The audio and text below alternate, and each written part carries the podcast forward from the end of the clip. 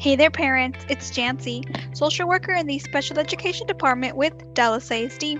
Today, we have our second episode of our podcast, Courageous Conversations for All Abilities. We will be discussing parenting tips from an expert, a parent.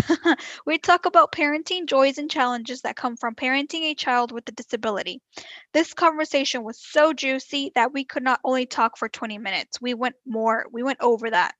That is why we are going to have a part one and two of this topic. We have with us today Mr. Jim Wright. He is a regional coordinator for Partners Resource Network. He is a parent to a child with a disability. Thank you for being with us today, Mr. Wright. Thank you for having me. We're going to be discussing parenting children with a disability. Under IDEA, there are 13 categories of disability there's autism, deaf blindness, emotional disturbance, hearing impairment, intellectual disability, multiple disabilities, orthopedic impairment, other health impairment, specific learning disability, speech or language impairment, traumatic brain injury, and visual impairment. If you are a parent of a child with a disability that falls under the above categories, this episode is for you. Mr. Wright, for our listeners and people that may not know who you are, tell us a little bit about your family. How many children do you have? How old are they? And what are their disabilities?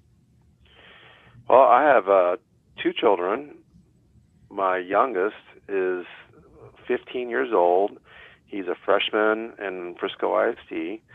He is currently served under a 504, but he started off his career in special education he had a diagnosis of speech apraxia when he was about two and a half, three years old. And so he started school in PPCD. And then he, you know, he really struggled with that. He, he spoke what I call Martian because he would speak yeah. and we used to smile and nod because we had no idea what he was saying. And then finally he, he was able to get control of his uh, oral motor and then he got uh, diagnosed again with dyslexia because he was having trouble reading as well. So I call speech uh, speech diagnosis kind of the gateway to all special ed because that seems like that's the first diagnosis that most kids get, and then they branch out. And then after we finally got services for his dyslexia, um,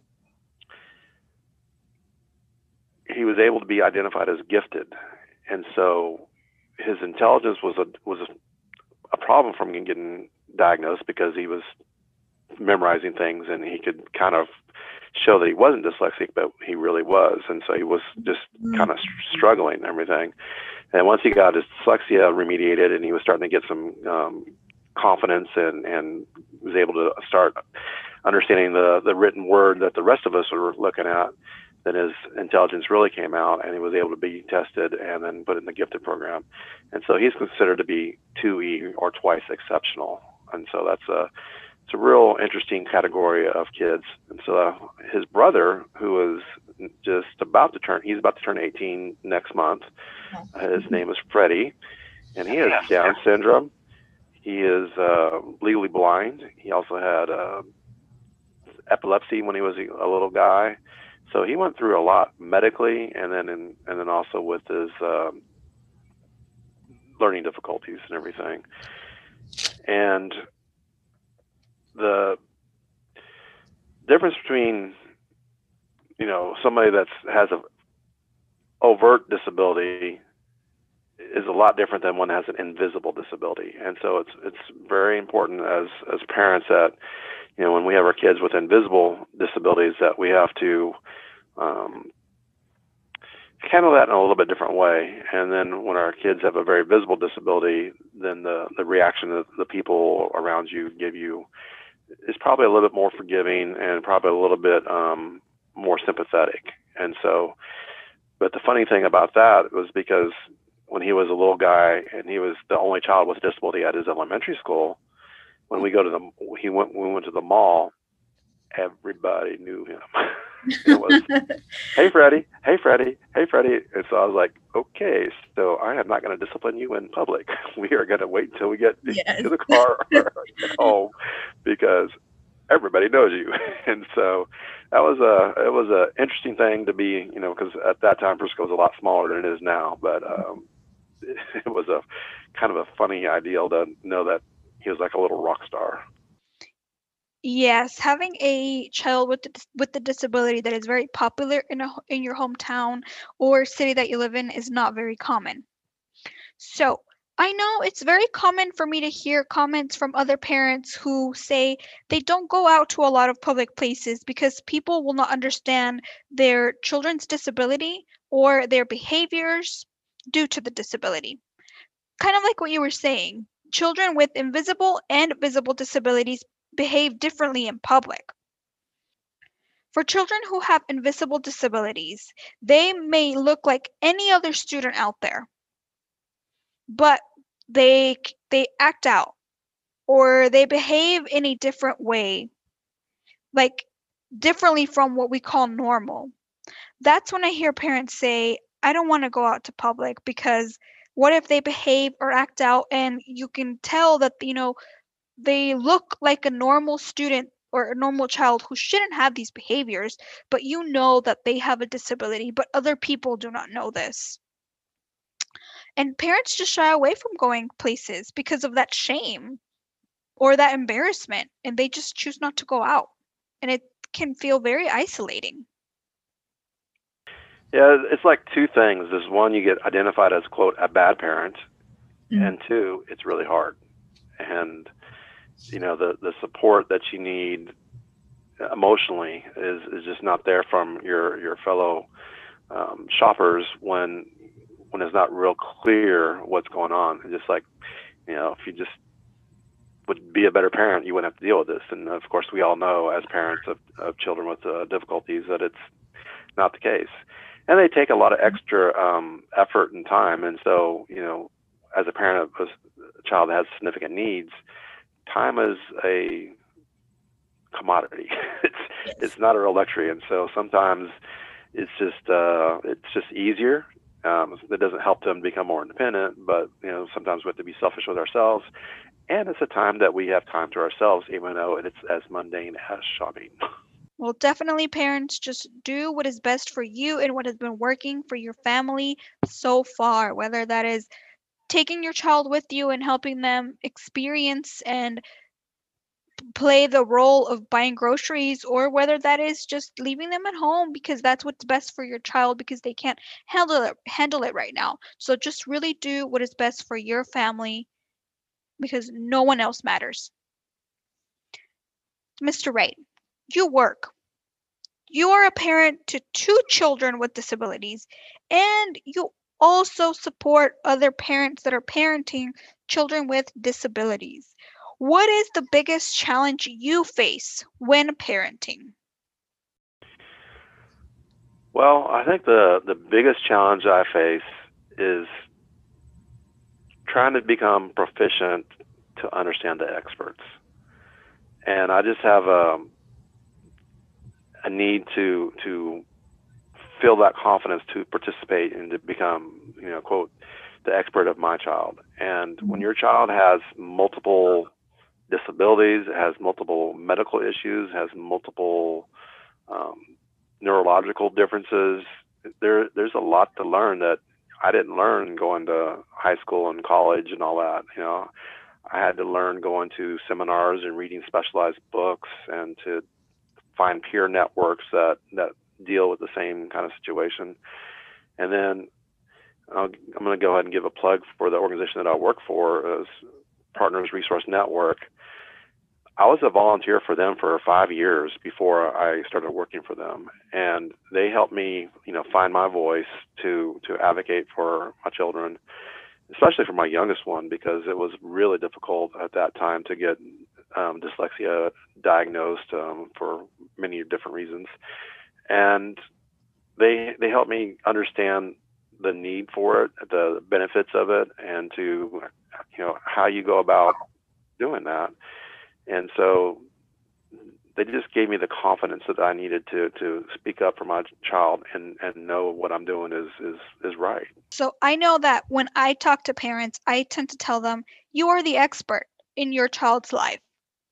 Sometimes parents don't feel like that because they have professionals who have degrees and who've learned and been studying different behaviors or emotional uh, emotional well-being and parents just don't feel like the experts. They get information left and right. You have people telling them you need to do this and then you have other people telling them you need to do that campus is talking to them hospitals doctors they have so many professionals in their lives that they don't feel like the expert.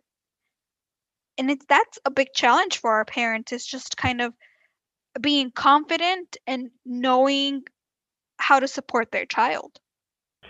Yeah, they also say trust us, and so I have a motto: I trust, but I verify, and that, that and that goes with the medical side too. I mean, when you are dealing with, um, he had epilepsy for a few years, and that's I learned that they they just they just don't know. They have studies and they have statistics and all that, but they ultimately don't know. They just kind of throw a bunch of mud at the wall and and they have procedures and how they proceed mm-hmm. but ultimately it's a it's a a phase of medicine that that's developing and and and you know getting more data and everything because the brain is the last unknown. So I've learned to question. I've learned to um, to try to have empathy also for you know you know when you're dealing with an expert that obviously they know way more than you do, but they only know what, what they can know because of, of science is only that far that you know you have to work together. You have to you have to form a partnership and you have to have a mutual trust to gain that um, communication and to you know to meet the needs of your child. And however you go about doing that, whether it's you know through research or through talking or through um, trust um, it's important that you get that to where you get the a connection where you can have you know true conversations with the people that you're dealing with, whether it's on the education side or the medical side. Yes. So, what you're saying about partnership, I think that is the best way to describe it because you know something about your child. They behave, they may behave differently at home than they do in school or different things may work for your child at home that they don't or do work at school. And sharing that with the campus or with professionals and using all of the knowledge that you know can really be the best thing for your child. Bridge that knowledge gap and support your child in different aspects at school eh, with different professionals. There are good and bad days for everyone. Let's just be honest. What coping skills do you use to get yourself through those challenging days? Well, you can use the denial part and say that there are no bad days, but yeah, there are definitely challenging days. And I think the most important thing is that you just have to learn how to breathe. You learn how you have to learn how to be in it, but yet be able to step back. And I've learned to when I've reached that point, I've learned to physically leave and and just know that you will get through it and what seems like a big thing now will become a little thing and you'll even forget about it later. You know, time is a great, great cure for a lot of these these issues. And so you kind of have to reevaluate if you're having constant battles, you know, what is truly important. And that's, you know, is is a difficult thing to do as a parent to because you want to have that that structure and you want to have the you know because it's definitely a power struggle and all that kind of stuff but you know my my oldest one you know he is going to be an adult yeah next month and so i have to readjust and recalibrate what that really means you know he's still my little baby and it's uh so I have to let him make more mistakes because he's making a lot more mistakes now than he ever has. He's trying to groom himself, trying to take care of his own needs, to make his own food, that type of stuff. So that's how he learns.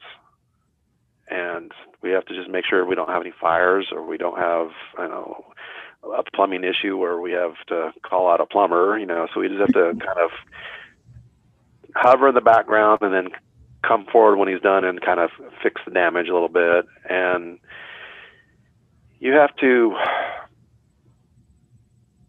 you know, realize that it's it's not that big of a deal. and sometimes it's it's really you know tough, but ultimately the the good that comes out of it far outweighs the the, the feeling at the moment, and you know getting that balance is, is is important.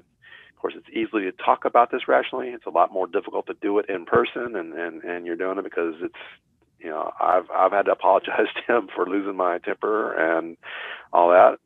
But at the same time, that's a good thing too because you're demonstrating to your child how you apologize, how everybody makes makes mistakes, and what you do when you do make a mistake. It's you know so it's all part of the human condition, and you have to forgive yourself, and then you have to then you have to demonstrate how to, how to fix yourself, and you have to do it in front of your child, um, especially it has a little bit of cognition issues, and you have to demonstrate explicitly this is how you act when you mess up because he knows you messed up. I mean, he, he can tell that, that I'm angry and all that kind of stuff. But how I can calm myself down, how I apologize for my actions, and all that type of thing is a great lesson for him in the long term. I think my biggest takeaway is picking your battles. Parents are exhausted, and we understand this. It's challenging. Being a parent to a child with a disability is very challenging and it can be very tiring. And sometimes just not picking that extra battle can be really can make a difference. Yes, they left their sock on the floor for the 10th time, but in the long run, like you were saying, you're not going to remember that fight that you had 10 years from now or something they did in the grocery store when they were 4 you don't have to fight every single battle and i think that's something very easy to say because in the moment it just seems it turns into a massive thing. But when you look at the big picture it the that sock on the ground is very small compared to other challenges that you're going to face. Are doing your very best parents. That's such good advice mr Wright? So thank you for sharing with us your perspective and for allowing us to have this courageous conversation with you, Mr. Wright. In this episode, we received parenting tips for parents who are uh, raising children with disability. We learned how to get through the difficult and challenging days and the different nuances about being in public with a child that has a visible or invisible disability. Part two of our conversation is going to have even more information for you parents. So I cannot wait for you to listen to part two. And like always, thank you for being with us today, Mr. Wright. And thank you, parents, for listening to us. We always like to know how this information has impacted you and how the special education department can support student success. You can give us your comments and feedback at www.dallasisd.org slash let's talk Student and Family Support Services, or email me, your host, at jarevalo at dallasisd.org. Public service announcement. If you or a loved one are going through a difficult situation, help is available. The National Suicide Prevention Lifeline is 1 800 273 8255 and it's available 24 7. The Spanish Lifeline is 1 888 628 9454. For those who are hearing impaired, you can call 1 800 799 4889. And there is also a crisis text line. You can text MHFA to 741741 for free 24 hour, seven days a week crisis counseling. So, this episode of Courageous Conversations for All Abilities is powered by the Teaching and Learning Department uh, in Dallas ISD, supporting excellence in Dallas.